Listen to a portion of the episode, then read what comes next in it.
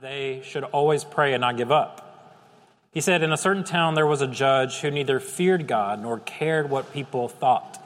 And there was a widow in that town who kept coming to him with the plea, Grant me justice against my adversary.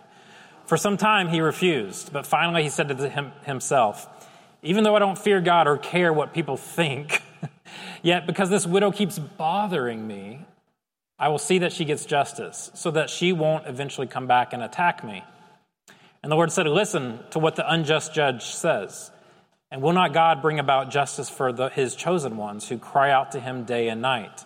Will he keep putting them off? I tell you, he will see that they get justice and quickly.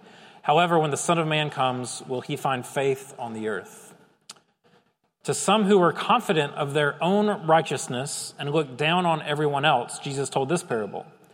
Two men went to the temple to pray, one a Pharisee and the other a tax collector. The Pharisee stood by himself and prayed, God, I thank you that I am not like other people, robbers, evildoers, adulterers, or even like this tax collector. I fast twice a week and give a tenth of all I get. But the tax collector stood at a distance. He would not even look up to heaven, but beat his breast and said, God, have mercy on me, a sinner. I tell you that this man, rather than the other, who went home justified before God. For all of those who exalt themselves will be humbled, and those who humble themselves will be exalted. The word of the Lord. Uh, let me pray one more time. God, we, we come before you. Um, we are here. And if you would just take a moment again to close your eyes and pray, um, maybe just a simple acknowledgement um, saying, God, here I am, or here I am, God. Um, would you come, Holy Spirit? to us. Come speak to us.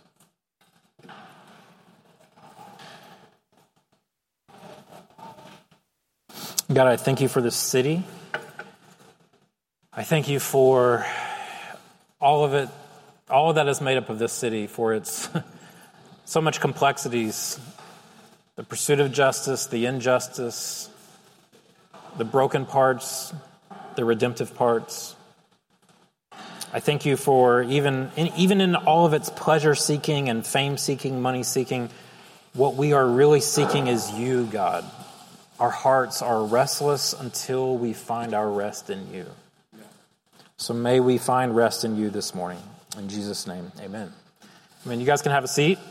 Um, today, I want to talk to you about prayer and talk to you about uh, the problem of prayer and the mystery of prayer, um, both and.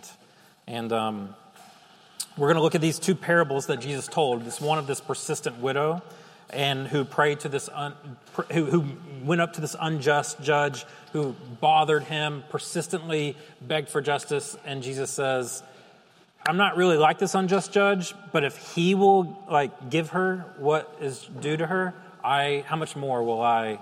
grant justice to those who've experienced injustice.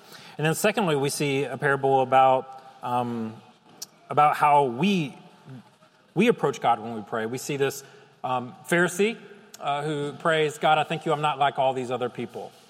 Um, and then we see this, uh, uh, you know, this man who's a tax collector just come in humility. So, um, before I get into it, uh, I want to just say that. Um, sorry, I'm a little distracted with all the the the, the, the what is that called? I can't even talk today. Silverware. Um, so, while that's going on, I'm going to punt a little bit and do this. Let's do a little, something a little different. Actually, it's kind of part of my notes, but I think I'm going to have us dive a little deeper and do something a little different today. I want you to think about the challenges and problem of prayer. For me, uh, it came up yesterday. A horrible thing happened, crazy. I was pulling in, me and my son were pulling into park, a, down a one way, and ahead of me comes a car flying 70 miles an hour, hits several cars, ping pongs around, and hits one car all the way up against a house almost. Hits seven cars. No one was hurt. I run over there. I was the only one who saw it. All the neighbors come flying out. And this guy, he's, he's older. I don't know if he had like a, a heart attack and his wife like grabbed the wheel or what um, but everyone was okay. Eight cars involved total from him going flying down the road on the one way. I don't know if his foot fell on the gas. I don't know what happened, but I'm thankful everybody's okay.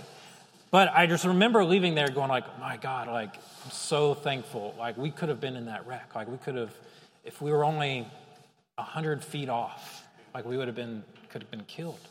You know, and I think about that, and then I also think about like, what if that guy spent an hour in prayer before that day, right? Like I think about if you read testimonies of people that experienced 9 11 or family members, you have these stories of like, man, I just left the building. Like I left the building 15 minutes before it blew up. And then you have others who are like, yeah, my husband, he, you know, wasn't supposed to be there and he was there and died.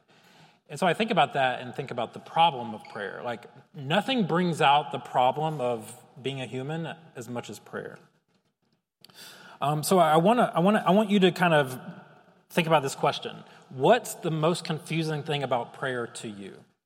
And I want you to talk about it uh, with a neighbor um, for two or three minutes. What is the most difficult thing about prayer for you? I want you to. It's important that we name some things and name some things that keep us from prayer. So just say what comes to mind. Please don't be super spiritual, like oh man, the thing that confuses me most about prayer is God answers all my prayers. I don't understand. I don't understand why He does that. Like, don't do that. Don't. Like, what is most honestly like? You're not going to cause someone to doubt their faith. Like, don't worry about all that. What is like the most confusing thing about you to prayer? And just answer it honestly. What what confuses you? Now, introverts, you're going to be tempted to be like, can I just take out my phone? Can I run and hide? You know, please, God, protect us from evil. Um, so skepticism is welcome, cynicism not so much. Turn to your neighbor right now and say what is the most confusing thing about prayer to you. All right? So go, two, two minutes. Uh, what are, let's just have them, we're small enough to have some, some talk back this morning. What were some, maybe give your friend the look, like, can I share what you said, or whatever you need to do, or share what you said. What, what came up? What came up for you? Just distraction. Yeah, time, time to do it. Yeah, what else? I'm confused as to why I convince myself I can't do it. Like it's another task on the day. Convince myself I can't, I can't do this. That I'm not. I don't have time. I don't have. Yeah. Similar to the timing, there's there's enough things I have to do every day. Why would I add an hour? That's precious time. Yeah. Why Yeah. would I waste time on my faith? Right. That's ridiculous. It's good. Yeah. confused about like the inconsistent response of sometimes feeling really close and sometimes feeling cricket. Yeah. Why do I sometimes feel close, sometimes feel very distant? It's good.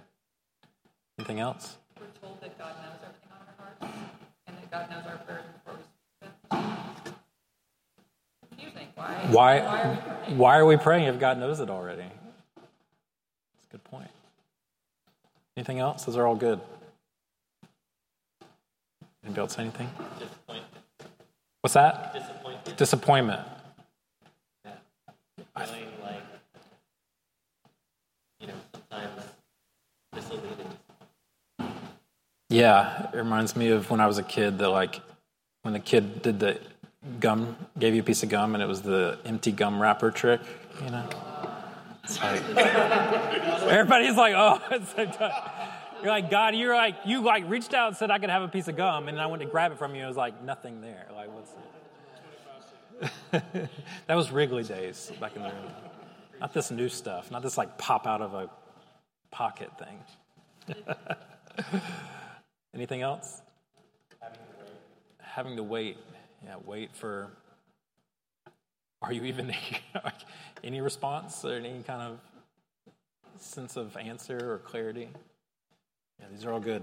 One more? We're done. Anybody else got one more? It's not how I talk to people. It's not how I talk to people. So it's like if I'm going to have a conversation with God, why is it so unfamiliar? Yeah, it's good.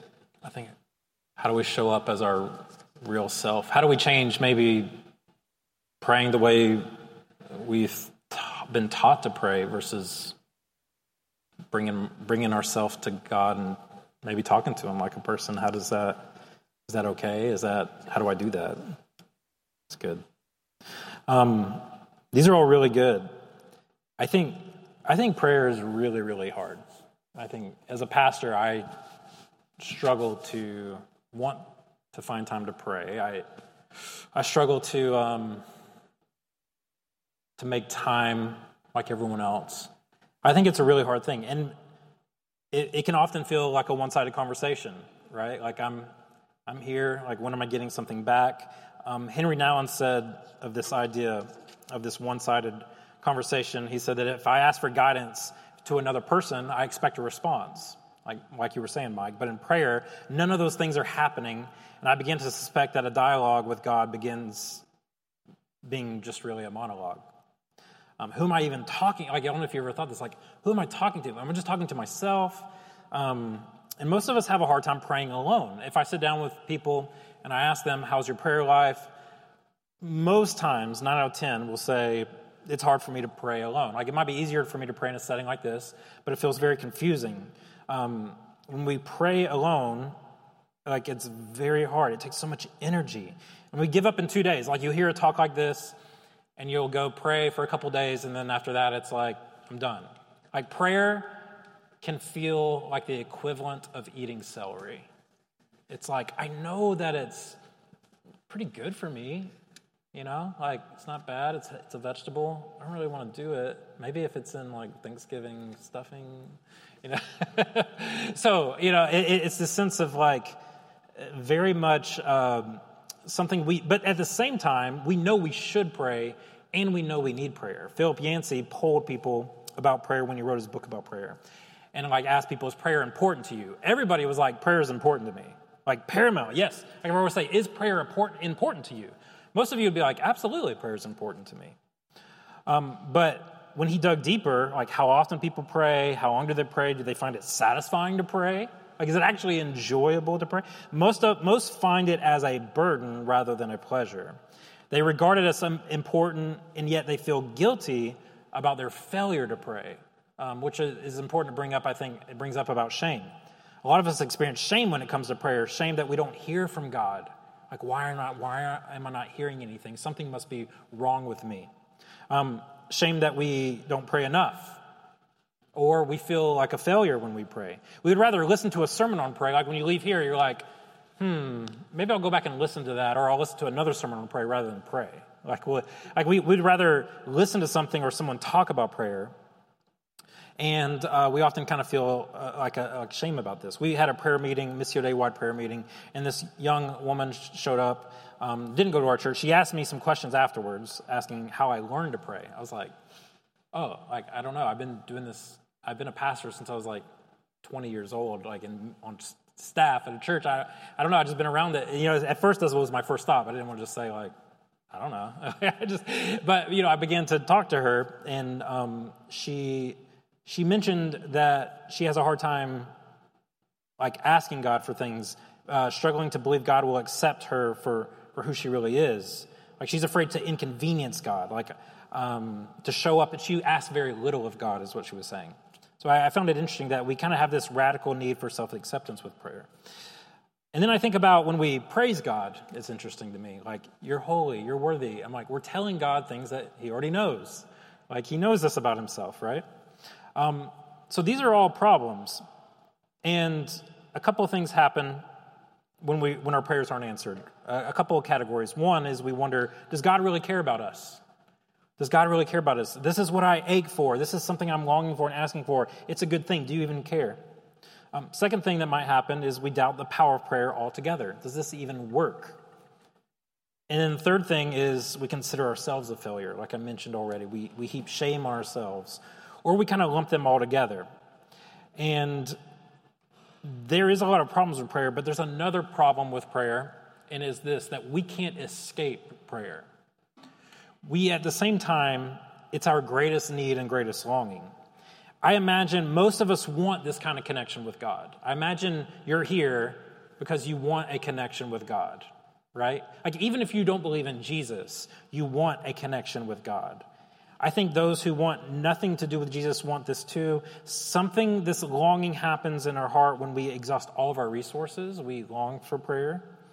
Um, and I think a lot of times we think about prayer, we, we kind of do the whole like really old school way of thinking about this. But one day, when I'm ready, when I'm a little bit more spiritually mature, I'll want to pray more. Or when I grow a little bit more, I'll pray. Uh, we we kind of have this sense of um, one day win attitude with prayer. Um, but when Jesus' disciples, they've only asked him to teach them to do one thing, and that was to pray. There's only one time in Scripture where they, they, they said, Jesus, teach us to fill in the blank, and it was to pray. Not to do miracles, not to do teaching, not to cast out demons. And here's the crazy thing they knew how to pray. They have been praying as Jewish people all of their lives, three prayers a day, all of their childhood.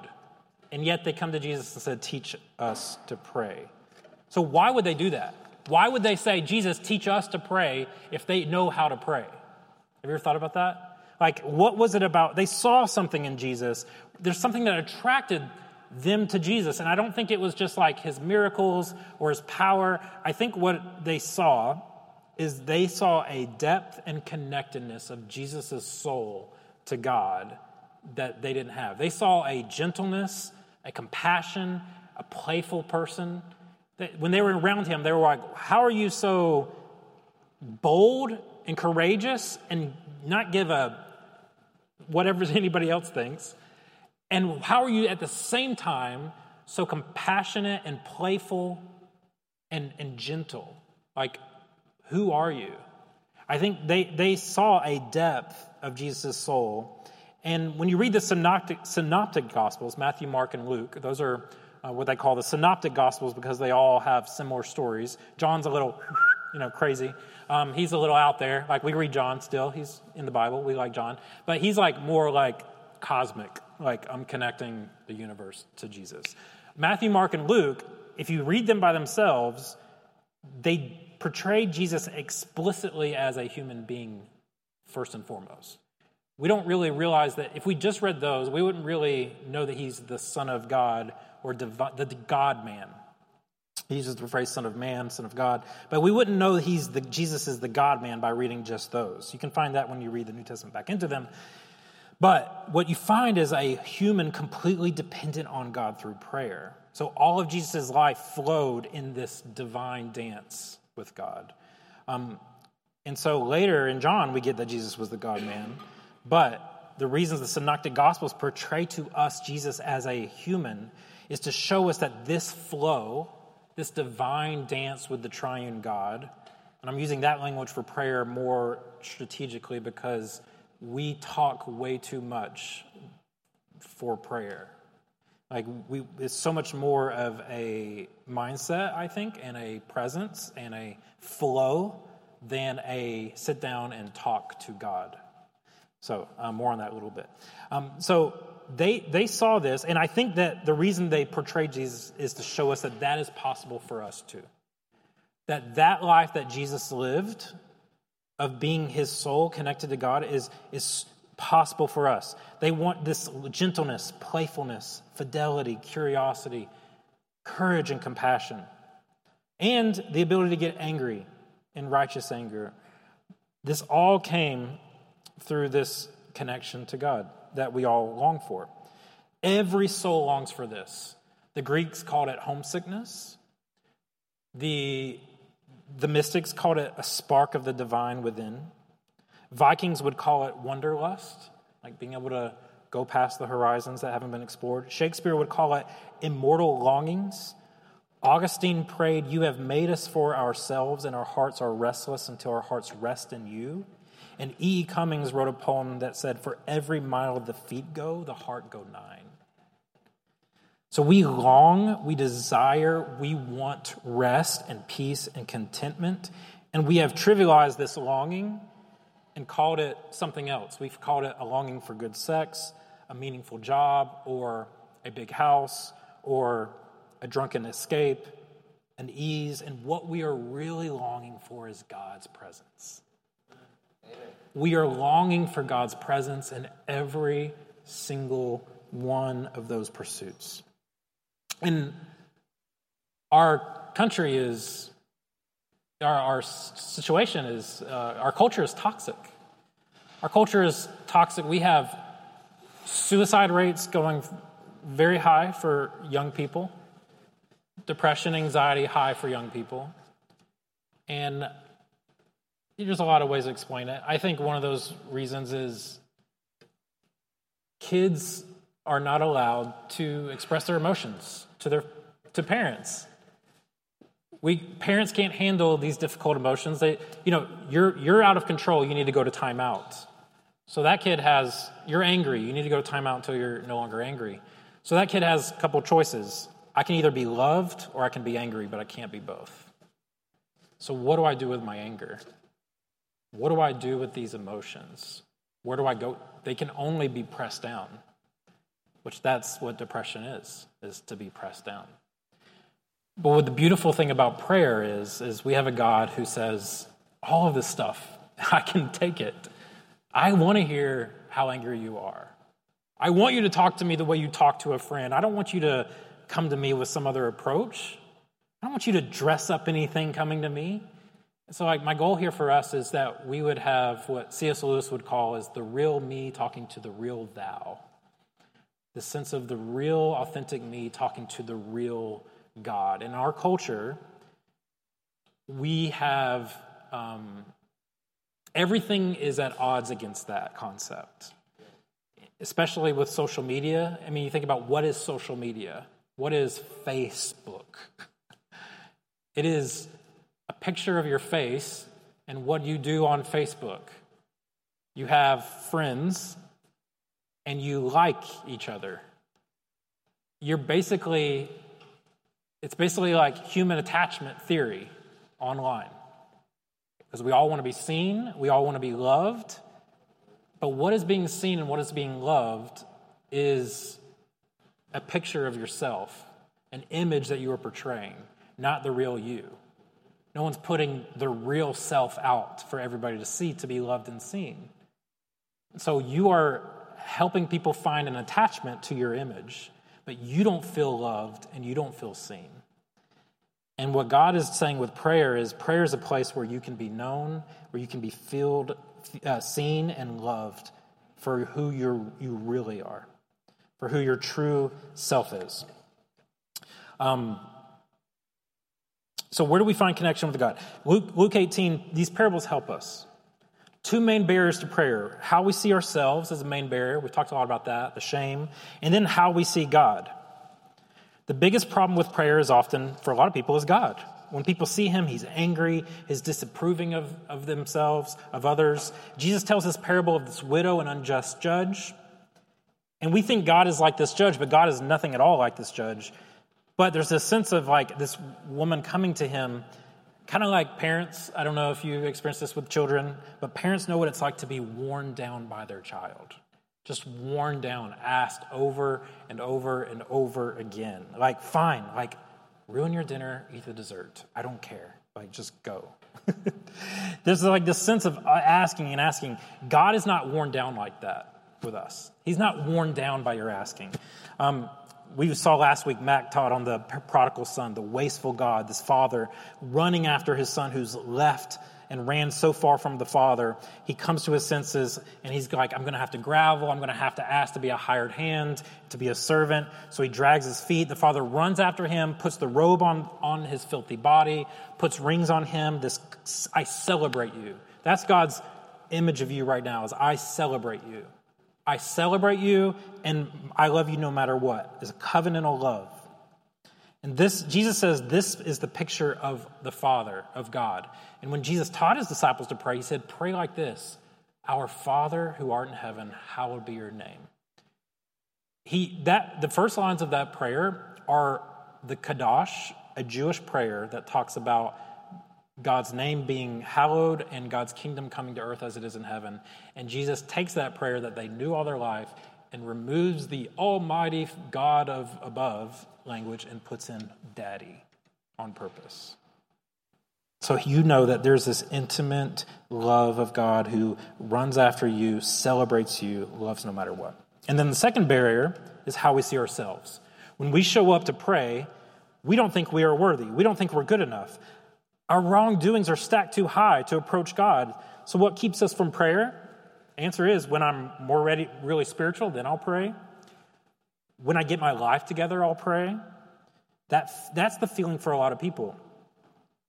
And when we read this parable, you do get your life together and start doing the spiritual stuff. Let's say you're like going to church, I'm praying, I'm reading my Bible, then I'm showing the spiritual activity. I've read my Bible five days in a row.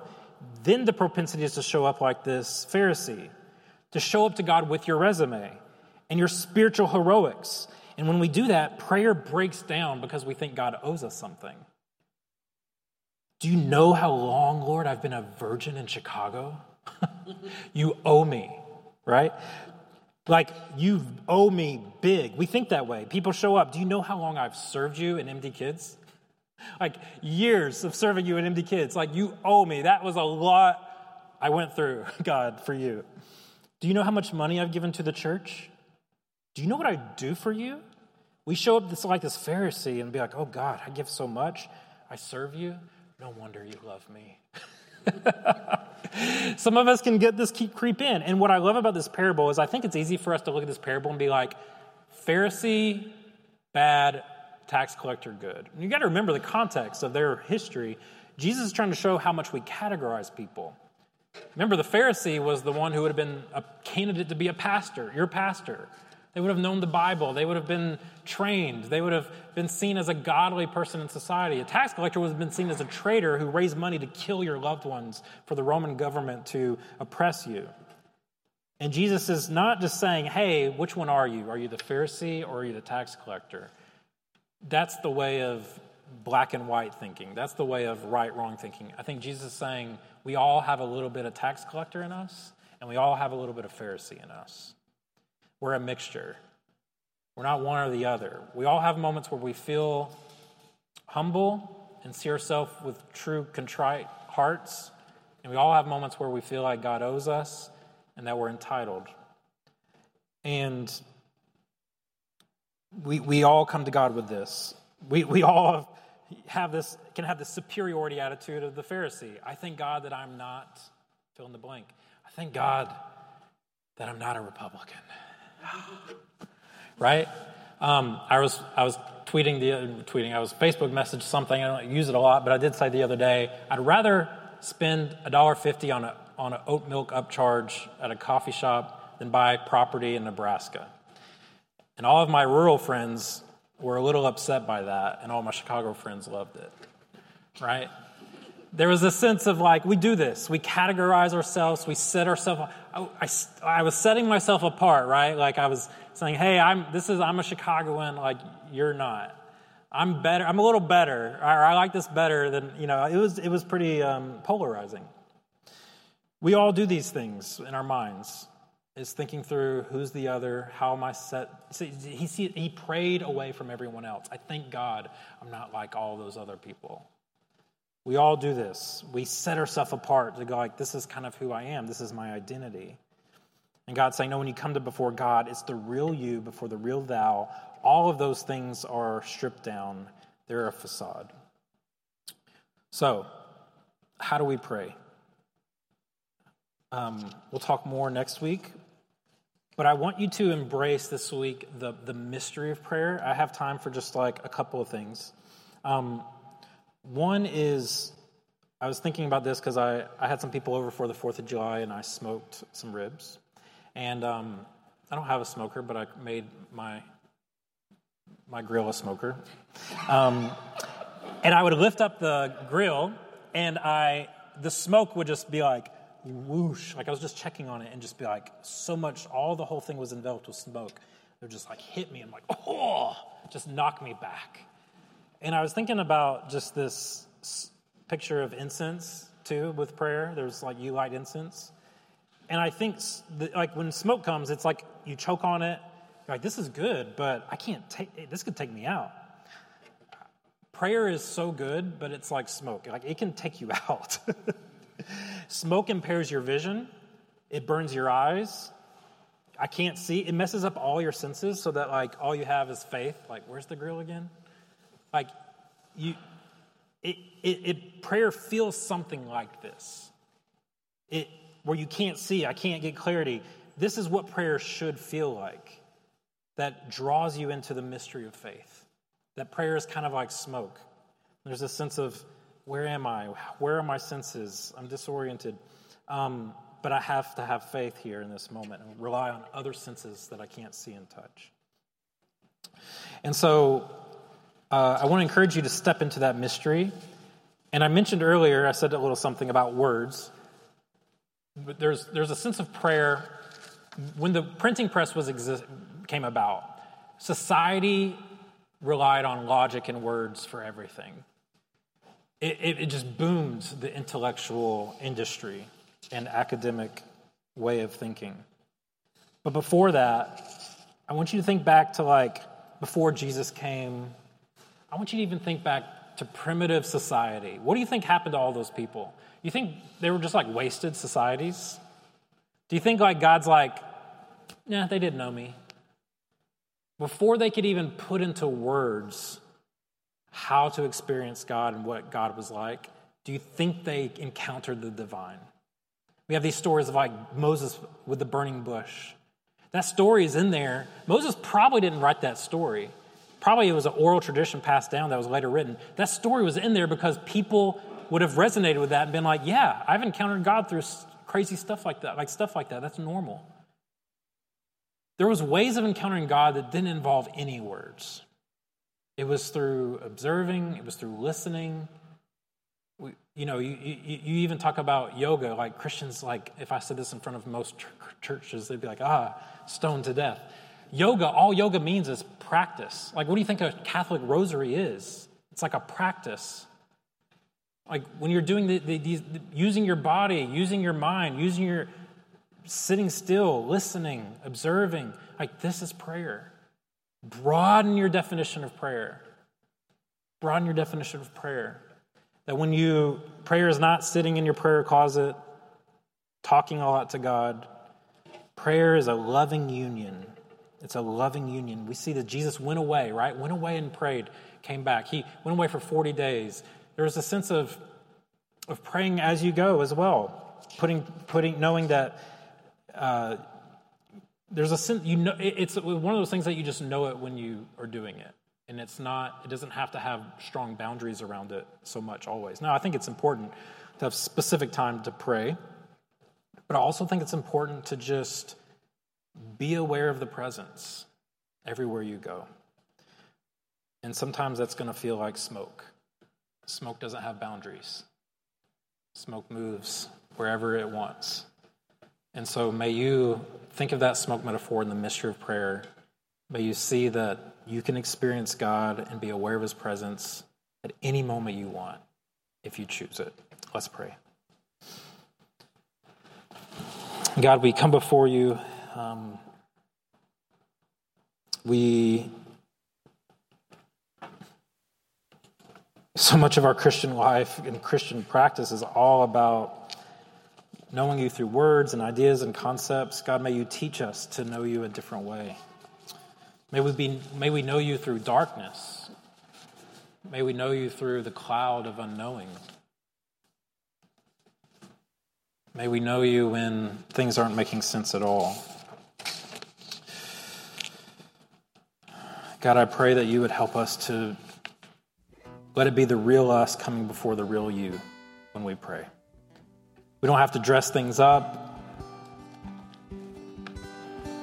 And I pray that you, I pray this week, one of my prayers, if you take nothing from this, I pray that you would get angry with God in your prayer life.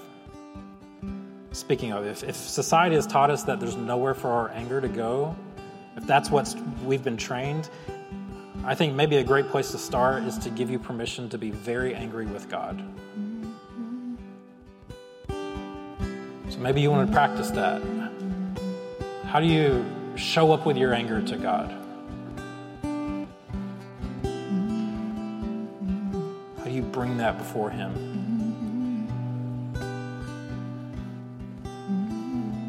Maybe there's a longing unfulfilled.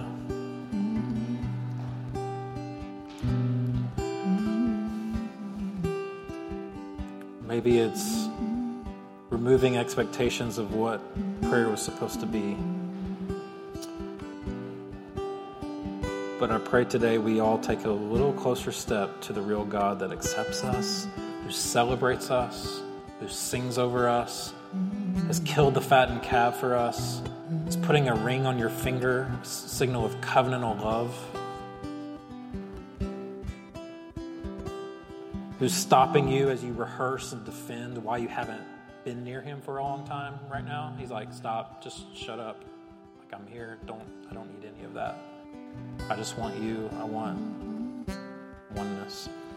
And may oneness be the goal.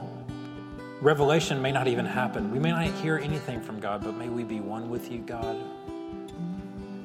May oneness and union with you be our heart's desire. In Jesus' name, amen. Um, continue to respond as we pray. We're going to sing another song. Come take communion. I'll be available for prayer in the back. Um, let's just spend time with God. Sit if you want, whatever you need to do, any, any kind of posture you want to do, you're welcome.